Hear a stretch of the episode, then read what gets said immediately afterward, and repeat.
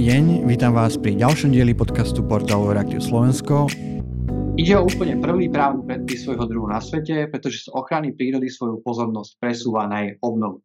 Európske inštitúcie v novembri dosiahli kompromisnú dohodu o znení Európskeho nariadenia pre obnovu prírody, z ktorého sa stala asi najkontroverznejšia časť Európskej zelenej dohody. Kým podľa niektorých je jeho výsledná podoba bezzubou legislatívou, Optimisti hovoria, že ide stále o prelomový a dôležitý zákon pre pomoc zničenej krajine a pre boj proti klimatickej zmene. No a o tomto nariadení sa budeme rozprávať s poradcom českého prezidenta, ako aj ministra životného prostredia Ladislavom Mikom. Tak dobrý deň, pán Miko, ďakujem, že ste po nejakom čase opäť prijali naše pozvanie na rozhovor. Dobrý deň, prajem a teším sa na rozhovor. Moje meno je Marian Koreň a zdravíme všetkých poslucháčov a poslucháčky, ktorí nás počúvajú ako podcast, alebo divákov a diváčky, ktorí a ktoré rozhovor pozerajú ako video, ktoré vzniklo aj vďaka finančnej podpore Európskej komisie, za čo jej pekne ďakujeme. Pán Miko, úplne na začiatku si povedzme, prečo toto nariadenie potrebujeme. V súvislosti s ním sa hovorí, že je prelomové v tom, že oproti tým klasickým politikám ochrany prírody prechádza na taký nový prístup, a teda obnovu prírody, tak znamená to, že sme sa dostali do bodu, kedy len teda v úvozovkách len chrániť prírodu už nestačí? Rozhodne. A myslím, že v tom je práve tá zlomovosť toho rozhodnutia. Skúsme si to predstaviť tak, že máme tu nejakú, nejaký trend, v ktorom vlastne biodiverzita, príroda, keď chceme jednoducho povedať, jej stav sa zhoršuje a ubúda jej dramatickým spôsobom, máme jej stále menej, či už sa budeme pozerať na jednotlivé druhy alebo na ekosystémy. A e, ochrana v podstate znamená, že zastavíme tento trend. To znamená, že nejakú časť tej prírody nejakým spôsobom legislatívne ochránime, aby sa ďalej nezhoršovala. E, tá ochrana ako zabráni tomu ďalšiemu dramatickému zhoršovaniu, ale nevráti sama o sebe to, čo už bolo zničené. A pretože to bolo už zničeného príliš veľa, k tomu, aby naša krajina e, fungovala tak, ako by fungovať mala, tak vlastne musíme uvažovať o tom, ako tú stratenú prírodu, ktorá už je preč, dostať vlastne naspäť. A o tom presne je vlastne toto nariadenie. Takže v tomto zmysle je to úplne nový prístup a doplňuje e, tú ochranu. Nemá totiž zmysel e, vyhlasovať povedzme viac chránených území, pokiaľ vlastne nemáte prírodu, ktorú by ešte stálo za to chrániť. A teda tým hlavným cieľom je obnoviť 20% sukozemských a morských ekosystémov.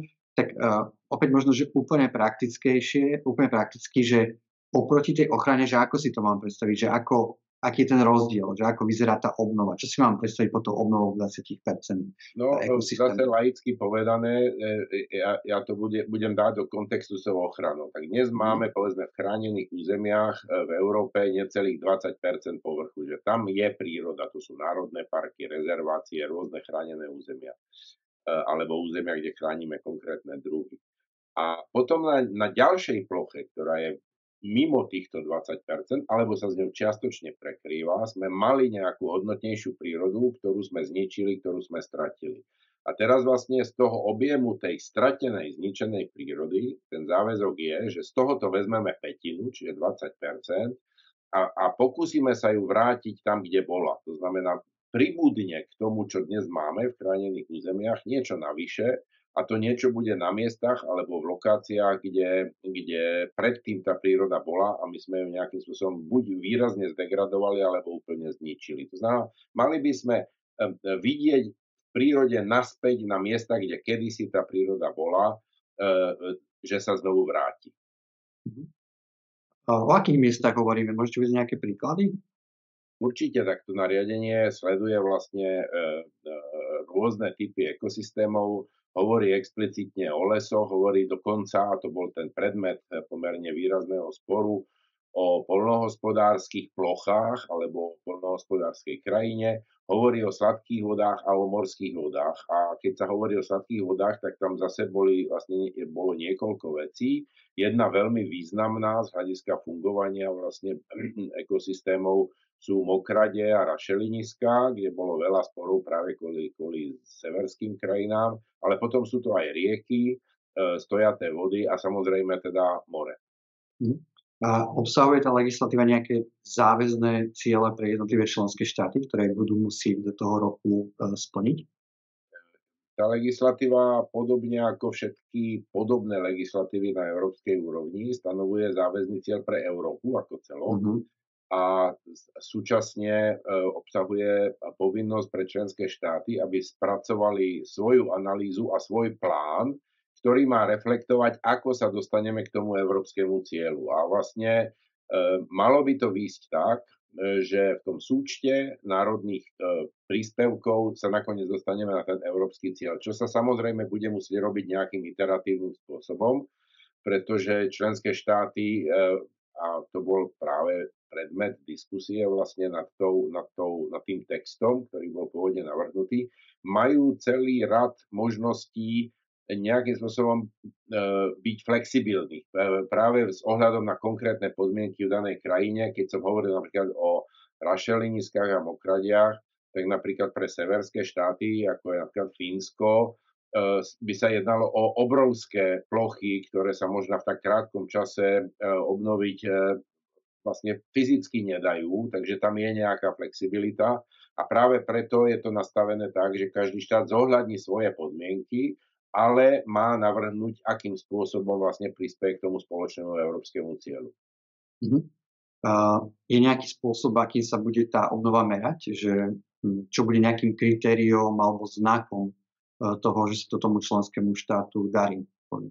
To je samozrejme um, nie jednoduchá úloha, ale my máme kritérium v Európe, uh, pretože máme smernicu Natura 2000 a máme vlastne zavedený systém hodnotenia stavu ako populácií jednotlivých druhov, tak aj ekosystémov. A máme pojem, ktorému sa hovorí E, kvalita z hľadiska ochrany. To znamená, či tie dané e, populácie druhov alebo tie dané ekosystémy sú v dobrom stave z hľadiska ochrany alebo sú v nedobrom stave, prípadne sú úplne degradované. To znamená, my budeme vytvárať nové plochy, ktoré by mali smerovať e, ten konkrétny ekosystém, ktorý sa tam znovu vytvorí alebo obnoví E, k, smerom k tomu dobrému stavu. Čiže máme vlastne, ten limit je dosiahnutie dobrého stavu.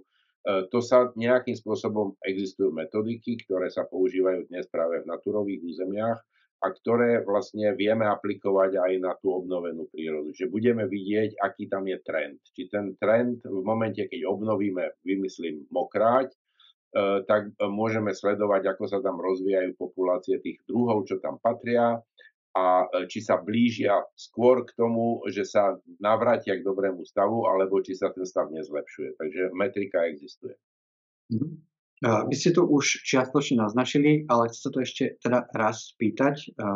Aj v slovenskom priestore sa často nariaduje, pardon, pripisuje taký zámer vytvárať nejaké nové krajiny územia, respektíve rozširovať rozlohu tých súčasných. Tak toto nie je cieľom toho nariadenia?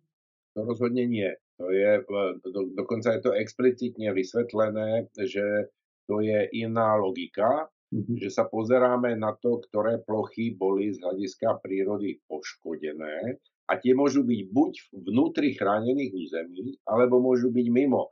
Uh, skúsme si pripomenúť napríklad uh, obrovské kalamity v národných parkoch. Povedzme vetrovú kalamitu v Tatranskom národnom parku, E, tam už vlastne prebieha to, čo si vieme predstaviť pod tou obnovou ekosystému alebo obnovou prírody podľa toho nového nariadenia. To znamená, nejakým spôsobom sa snažíme tam vrátiť funkčný ekosystém. Čiže to e, nie je, nie, nevyžaduje to, aby sme sa pohybovali na chránenom e, území a tým pádom nie je cieľom ani nie je predmetom tohoto nariadenia zvyšovať počet chránených území, Cieľom je vymapovať si, kde tá príroda bola e, dramaticky zničená, zdegradovaná, vybrať z toho najdôležitejších alebo možno najschodnejších 20% a tých 20% do roku 2030 e, obnoviť. A možno keď ste hovorili teda o tom o tých Tatrách, tak e, znamená to bez zásah, alebo možno sa to ešte spýtam nejak inak, že často ochrana prírody, s ochranou prírody sa spája možno aj nejaké obmedzenia tých ľudí, ktorí v tej krajine nejakým spôsobom hospodária. Je v tomto teda tá obnova niečo, niečo iné? No to je dramaticky iné, lebo obnova už z definície je vlastne nejaký aktívny mhm. proces. Hmm. niečo, čo nemáme, ideme znovu vybudovať. Samozrejme, existuje rôzna cesta, rôzne možnosti, ako sa dostať k tomu stavu, ktorý chceme dosiahnuť. Vo väčšine prípadov to znamená, alebo takmer vždy, to znamená aspoň na začiatku zásah. To znamená, že my musíme niečo urobiť. Keď napríklad, ja budem používať tie mokrade, na tom sa to dobre dá vysvetliť, keď sme odvodnili rašelinisko a ťažili sme tam rašelinu, ja neviem koľko desiatok rokov, a chceme to rašelenisko odvodniť, teda pardon, obnoviť, tak najprv musíme tú základnú podmienku, ktorá bola e, podmienkou jeho existencie, zabezpečiť. To znamená, to odvodnenie musíme zrušiť. To je aktívny krok. E, e, zadržať tú vodu v tom priestore a potom naštartovať v podstate tú obnovu tým, že tam začnú tie rašeliníky a všetky tie rastliny, čo tam patria, tie organizmy, aby vlastne začali rásť. A môžeme sa rozhodnúť, že e, e, v určitých konkrétnych situáciách tento proces je najrýchlejší a najskôr vedie k cieľu, e, keď ho necháme prebiehať spontánne po tom úvodnom zásahu a v niektorých iných prípadoch mu budeme musieť ešte aj v priebehu toho procesu pomáhať. Takže principiálne tu je bez zásah málo pravdepodobný, ale môže tam byť úvodný zásah, náprava povedzme zmenených podmienok a tak ďalej a potom už spontánny vývoj to je možné. Uh, skúsim ešte sa možno spýtať na nejaký praktický dopad toho nariadenia uh, na jednom príklade, ktorý je taký aktuálny na Slovensku. Uh, ono súčasná slovenská vláda si do programového vlastnenia vlády dala aj taký cieľ urobiť revíziu národných parkov. Niektorí predstavitelia hovoria o tom, že Slovensko má až príliš veľa národných parkov a chránených území. Dokonca uh, už verejne padli slova aj o rušení konkrétneho národného parku Malá Patra. Tak mohlo by v tomto ohľade to nariadenie na obnovu prírody zohrať nejakú, keby, keď príde na to lámanie chleba, alebo platí to, čo ste hovorili, že pre tie chránené územia? Myslím si, že vôbec nie. Sú dve veci, ktoré naprosto navzájom nesúvisia chránené územia sú zriadované a zriadené na ochranu tej zachovalej prírody, nie tej zničenej. To znamená, v mieste, kde máme prírodu zachovalú, sa vyhlasujú chránené územia. To neznamená, že v mozaike tam nemôžu byť aj poničené časti. Na tie sa môže vzťahovať tá e, nové nariadenie o obnove prírody. To znamená, dokonca je tam e, naznačené ako prioritné, že by sa mala tá obnova orientovať do tých plôch, ktoré sú významné z hľadiska Natúry 2000, ale nehovorí to nič o tom, že by sa mal meniť status z hľadiska ochrany. Takže určite nemôže toto nariadenie byť e, povedzme nejakým argumentom pre rušenie miery ochrany e, a, a vlastne ani nie je priamo relevantné pre zriadovanie novej ochrany. Takže platí to na obe strany. Hm, rozumiem. O tom nariadení sa často hovorí hm, ako vôbec o takom najspornejšom čas, najspornejšej časti Európskej zelenej dohody. To hlavne preto, aké nálady to nariadenie vyvolalo, keď sa o ňom hlasovalo v Európskom parlamente.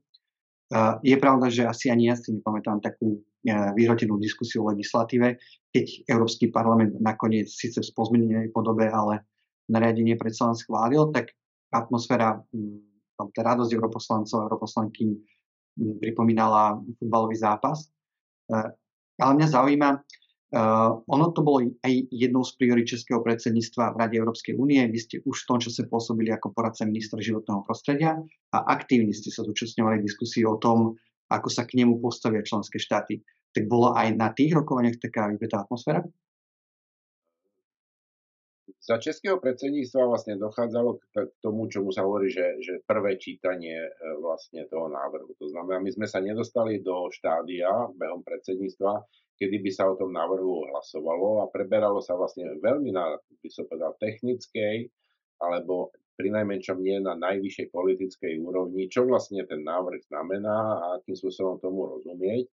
Um, a uh, tam sa nedá povedať, že by bolo to také vypeté, alebo že by tam boli takéto dramatické momenty. Samozrejme boli elementy, na ktoré jednotlivé e, členské štáty a ich delegácie upozorňovali, že s tým budú mať pravdepodobne problém. Zmienil som e, severské štáty a, a Mokradie a Rašeliniska, e, ale v zásade rozhodne to nebolo niečo také, čo sa potom odohralo v Európskom parlamente. A ja musím povedať takisto, že môj dojem bol podobný ako váš.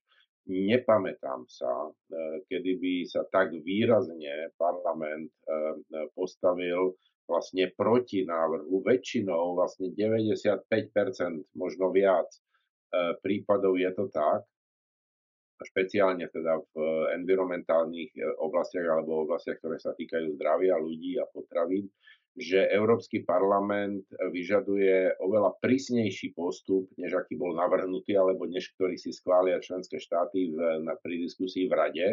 V tomto prípade to bolo naopak. To sa nestáva často. Rada sa nakoniec zhodla na relatívne ambicioznom a priateľnom pre všetky členské štáty riešení a napriek tomu v Európskom parlamente e, v tej časti hlavne, ktorá sa dotýkala polnohospodárskej krajiny, e, tak došlo k výraznému tlaku na úplné zrušenie alebo teda dramatické oslabenie. Takže vlastne ten výsledok je nejaký kompromis. E, chvála Bohu sa tam tá polnohospodárska krajina dostala späť aspoň čiastočne alebo v nejakej, v nejakej podobe pretože zase treba si priznať, že ona tvorí 30 až 50, niekde aj viac ako 50% celkovej plochy tých jednotlivých štátov a keby sme to ako keby vynechali, eh, tak sa ťažko môžeme tváriť, že dostávame krajinu naspäť do funkčného stavu. Mhm. Zhruba pred mesiacom inštitúcie Európskej únie v rámci dialogu už dosiahli takú kompromisnú dohodu na tom nariadení a už tradične tak členské štáty ako Európsky parlament musí urobiť nejaké ústupky v rokovaniach a výsledok je, e, že tá výsledná podoba je iná, ako navrhla Európska komisia. E, jeden zo zástupcov Európskeho parlamentu, europoslanec e, Peter Líze, výslednú dohodu dokumentoval slovami, že to, čo pôvodne malo byť piráňou, je nakoniec bezubou zlatou rybičkou. Tak je to nariadenie bezube, to výsledné. To je trošku podľa mňa prehnané tvrdenie. Ja samozrejme pána poslanca veľmi dobre poznám a e, určite on e, patrí medzi tých najambicioznejších v ochrane e, životného prostredia a prírody. Ale na druhú stranu nemyslím si, že to je bezúba rybička. A to z toho jednoduchého dôvodu, že tam sú konkrétne ciele, ktoré musia tie členské štáty implementovať a ktoré sú kontrolovateľné. To znamená, keby to bolo bezúbé, Eh, tak by nebola možnosť eh, ako vlastne, eh, nechcem povedať slovo donútiť, ale príjmeť členské štáty, aby tie svoje naplánované aktivity naozaj naplnili. Takže to si myslím, že nehrozí. Tá bezzubosť je tam videná v tom, že v niektorých oblastiach sa nastavili pomerne široké flexibility a tak sa vlastne niektorí, vrátane pána poslanca, obávajú, že členské štáty cez tieto flexibility budú z tej povinnosti úspešne v tej či onej miere unikať. Ale aj tak, keď sa toto všetko započíta dohromady, tak ten celkový posun eh, tej skutočnosti bude nepochybne pozitívny z hľadiska návratu prírody do, do európskej krajiny. Takže ja to nevidím ako úplne bez, bez mm-hmm. Ono súčasťou toho kompromisného návrhu je aj taká klauzula alebo taká záchranná brzda, podľa ktorej si členský štát bude môcť dať v úvodzovkách takú pauzu od plnenia tých cieľov, ak bude ohrozená potravinová bezpečnosť. A mňa to zaujíma, ako sa to bude určovať. Či to už príliš neuslabuje to nariadenie, pretože už s tým máme tak trošku skúsenosť. Keď vypukla vojna na Ukrajine, Európska komisia odložila napríklad plnenie niektorých zelených opatrení v rámci spoločnej poľnohospodárskej politiky. Práve preto, že vraj bola ohrozená potravinová bezpečnosť, čo asi úplne až také veľké riziko nakoniec v praxi nebolo. Áno, asi prejavilo sa to na cenách potravín, tak ale nemôže sa z toho stať vďaka tomuto taký, ten, taký trhací kalendár, že vždy, keď niekto príde s tým, že je ohrozená potravinová bezpečnosť, eh, tak sa budú robiť nejaké prestoje. Že, vy sa tohto neobávate? Uh No, keď sa pýtate, či nemôže, tak moja odpoveď je, že môže.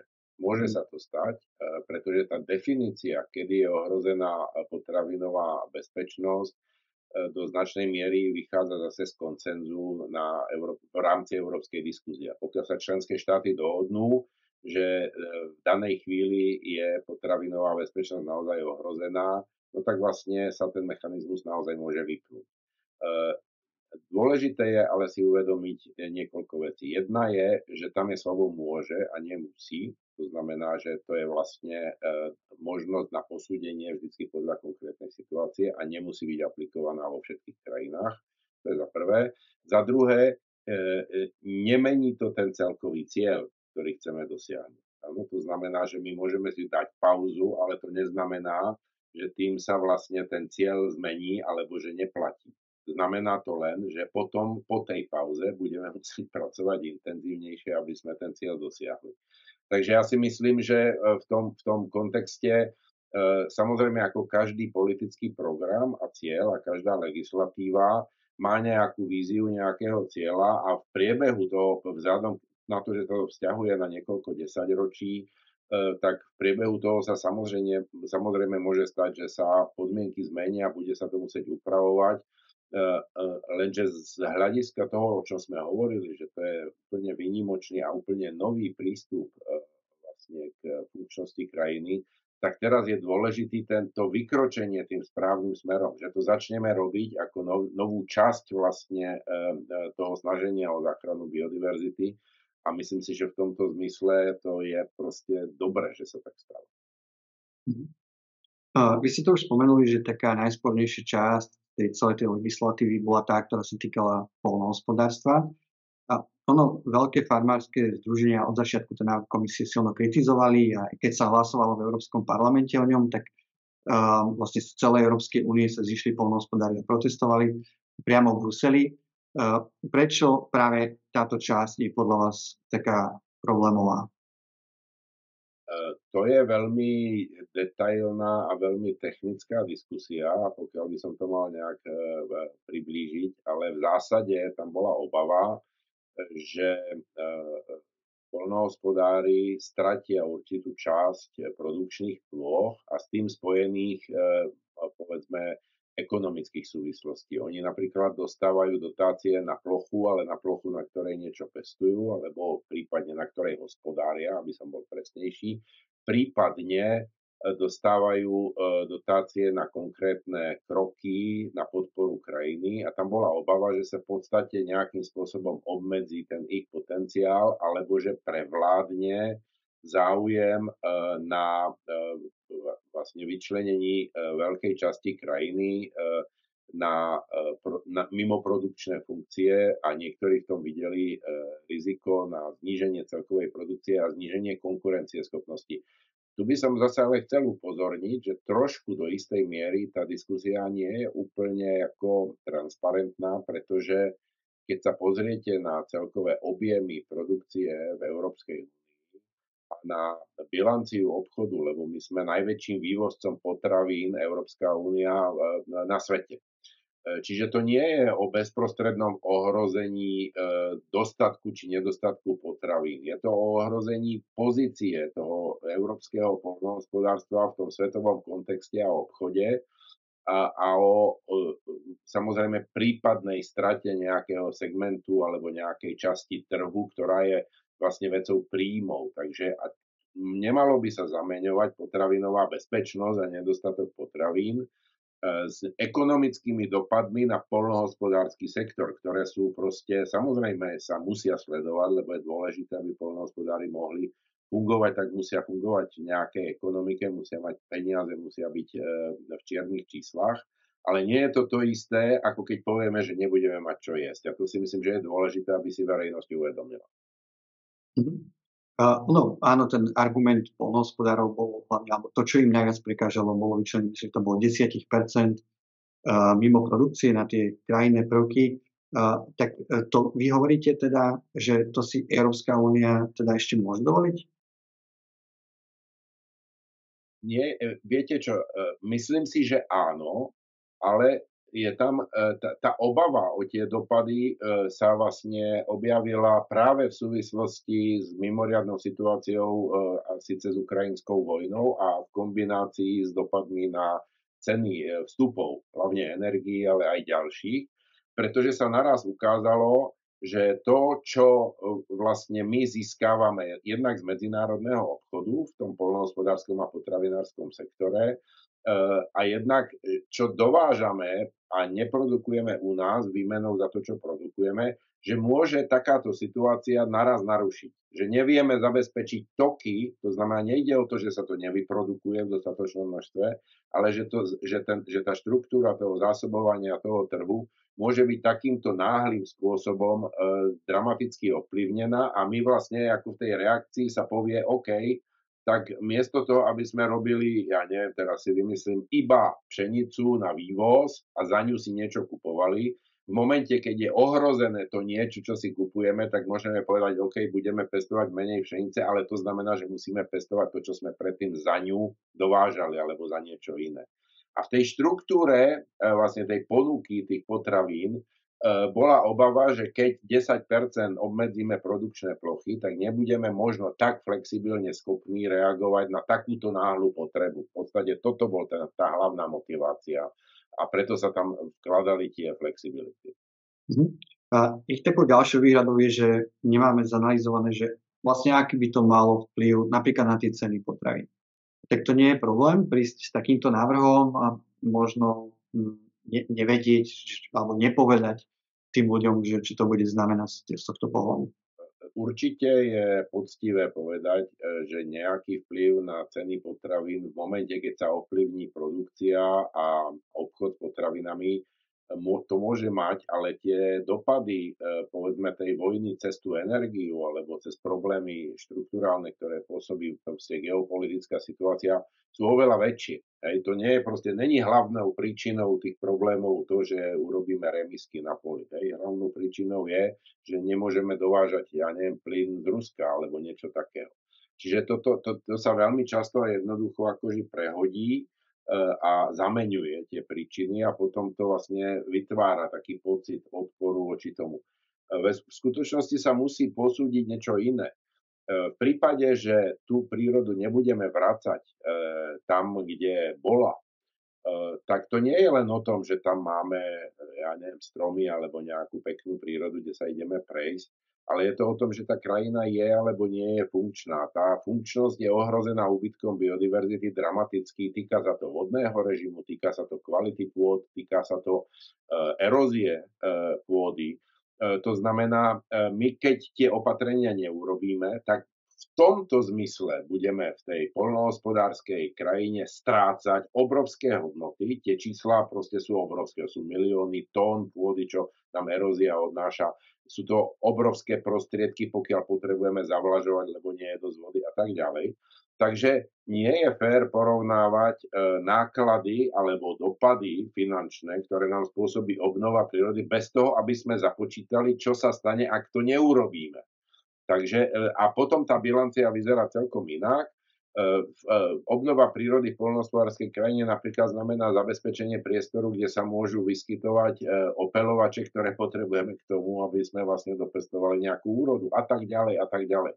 Takže je to extrémne zložité to spočítať, ale to, čomu sa hovorí v tej hantírke politickej, že cost of inaction, to znamená, koľko by nás stálo, keby sme nerobili nič, vychádza pri všetkých tých analýzach ako vyššia, vyšší náklad, než sú náklady toho, že niečo robiť budeme a budeme to vrácať do funkčného stavu. A to je dôležité mať stále na pamäti, keď posudzujeme, aké sú dopady napríklad na ceny potravy. Mhm. A, aké konkrétne e, opatrenia by mali robiť uh, polnohospodári uh, pre tú obnovu prírody, alebo aké môžu robiť opatrenia, pretože na Slovensku jeden europoslanec zarancoval aj tú diskusiu tak, že budú musieť pestovať bodliaky namiesto pšenice, čo predpokladám, že je hlúposť, ale uh, teda možno konkrétnejšie, čo teda môžu robiť. Tak e, predovšetkým uh, dnes už je k dispozícii obrovská škála možných opatrení, ktoré nie sú neznáme ani polnohospodárom. Uh, Pripomeniem len e, takú jednoduchú vec, ako je napríklad návrat stromovej zelene pozdĺž okrajov alebo ciest v tej krajine, ktoré vytvárajú priestor pre e, povedzme hniezdenie vtákov, pre tie opelovače, o ktorých bola reč, ale aj pre celý rad ďalších organizmov, ktoré potrebujeme k tomu, aby nám fungoval aj ten polnohospodársky systém alebo pôda. A je to niečo, čo dokonca a priori nejak významne nezmenší tie produkčné plochy. Je to len niečo, čo sme v posledných, no, povedzme, polstoročí e, dramaticky z krajiny stratili a my to tam iba vrátime. Ďalšia vec je, že môžeme aj rozčleniť tie obrovské plochy veľkých lánov. Vieme všetci, že na Slovensku, v Čechách, v Strednej Európe, v tom postkomunistickom svete, to scelovanie polnohospodárskych ploch, tých honov, sa dostalo úplne najďalej na celom svete. My máme skutočne najväčšie polia na svete. To nikde inde nie je. Porovnateľné sú v Spojených štátoch, ale ináč e, veľmi ťažko nájdeme niečo podobné. A ukazuje sa, že tie environmentálne dopady na tú funkčnosť potom tej krajiny, to znamená na to, že potom musím nahradzovať niektoré funkcie, ktoré som stratil tým, že musím viac hnojiť, viac jazdiť, viacej agrotechniky používať, chémie a tak ďalej, E, je proste e, e, neúnosný. To znamená, my môžeme rozčleniť naspäť tie polia na menšie plochy, ale nemusíme to robiť naspäť tak, ako to bolo ja neviem, 19. storočí, ale tak, aby tá krajina bola funkčná. A to, na to už dneska máme metodiky a tie konkrétne opatrenia, či už je to budovanie nejakých remískov, nejakých kvetnatých pásov, nejaké rozčlenenie. Niekedy to rozčlenenie môže byť i len tým, že sa zmenia, zmení štruktúra plodín na tom rovnakom poli. E, čiže tých možností je niekoľko a takmer všetky sú, myslím, väčšine polnohospodárov vlastne k dispozícii a známe. Nie je to niečo, čo by nikdy nepočuli. Rozhodne to mhm. nie je o tom, že budeme pestovať bondiaky. No súčasťou tej diskusie je aj, že z čoho sa to bude platiť a vlastne samotné, samotní polnohospodári nechcú, aby sa to platilo z tých klasických agrodotácií. Uh, aj keď dneska napríklad na Slovensku už napríklad biopásy alebo úhory uh, sú uh, platené v rámci ekoschém zo spoločnej polnohospodárskej politiky, ale teda mala by Európska, alebo je súčasťou toho nariadenia aj nejaká finančná pomoc pre polnohospodárov, pokiaľ teda budú pre nich postavené nejaké nové, nové povinnosti? Tak e, to myslím, že treba poctivo povedať, že z polnohospodárskej politiky sa určite aspoň z časti aj tieto kroky financovať budú. E, tie tituly, e, ktoré dnes už tam v tej polnohospodárskej politike sú, vlastne na to môžu byť už dnes použité, keby sa niekto rozhodol aj bez tej smernice to robiť. Um, otázka je samozrejme, akým spôsobom, v akom podieli a do akej miery záväznosti sa tie peniaze na toto vyčlenia. Zatiaľ to bolo vždy viac menej v podobe e, dobrovoľného nástroja, ktorý si niekto proste buď vybral, alebo, alebo nevybral, šiel do toho, alebo nie. Teraz ale vznikne povinnosť to vykonávať, takže samozrejme e, logicky ten dopyt po tom e, financovaní spolnohospodárskej politiky sa dá očakávať, že narastie ale dá sa očakávať aj to, že pribudnú nové možnosti financovania, pretože e, tieto opatrenia, o ktorých hovoríme, majú mimo iné aj dopad napríklad na schopnosť pôdy akumulovať uhlík. A znamená to, že z peňazí, ktoré budú určené na klimatickú zmenu, na mitigáciu alebo na adaptáciu krajiny, a to predovšetkým, a to sú obrovské peniaze, povedzme z, z emisných povoleniek, e, stovky miliónov e, eur, miliardy eur vlastne dá sa povedať, e, tak budú môcť byť použité aj na, aj na tieto opatrenia, pokiaľ budú prinášať ten efekt. A pretože vieme, že oni ho prinášať môžu a prinášajú, tak je veľká pravdepodobnosť, že to bude ďalší zdroj možný financovania pre, pre tieto kroky. A Osobne sa domnievam, že bude aj nejakým spôsobom reflektovaná e, vlastne e, tá možnosť v ďalších európskych fondoch, e, a to s ohľadom na to, že už dnes máme vlastne celkom rozbehnutú diskusiu o tej tzv. taxonómii a o tom, že aký podiel celkových prostriedkov, či už je to z fondu obnovy alebo z regionálnych fondov, musí byť použitý v súlade s taxonómiou a tieto opatrenia rozhodne v súlade s taxonómiou budú alebo sú.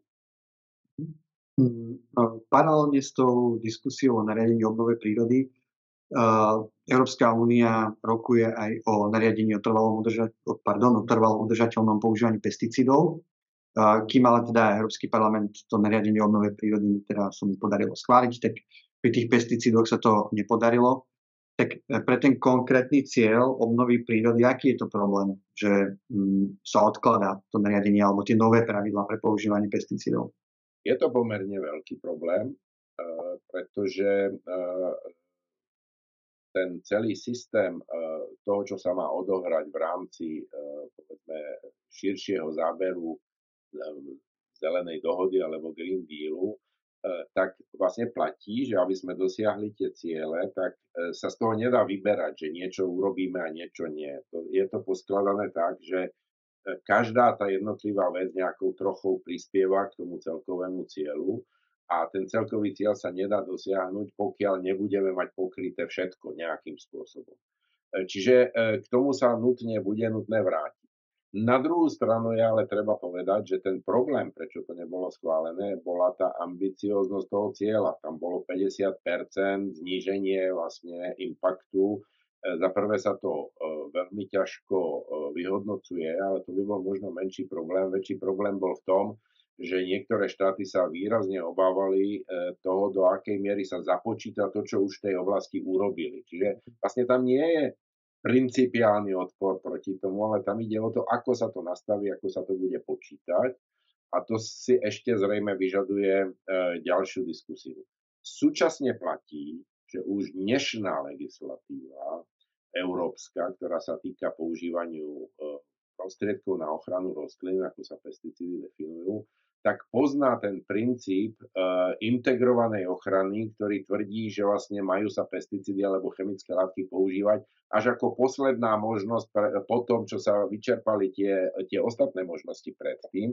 A toto sa dostatočne nenaplňuje. Ten nový návrh vlastne mal vytvoriť určitý tlak na to, aby sa tá smernica o integrovanej ochrane poriadne naplňala, e, ale ako zákonnú normu ju už máme implementovanú, ona existuje, takže sa podľa nej postupovať dá. Takže je to skutočne len o tom dohodnúť sa na tých cieľoch a na ceste, ako sa k ním dostať.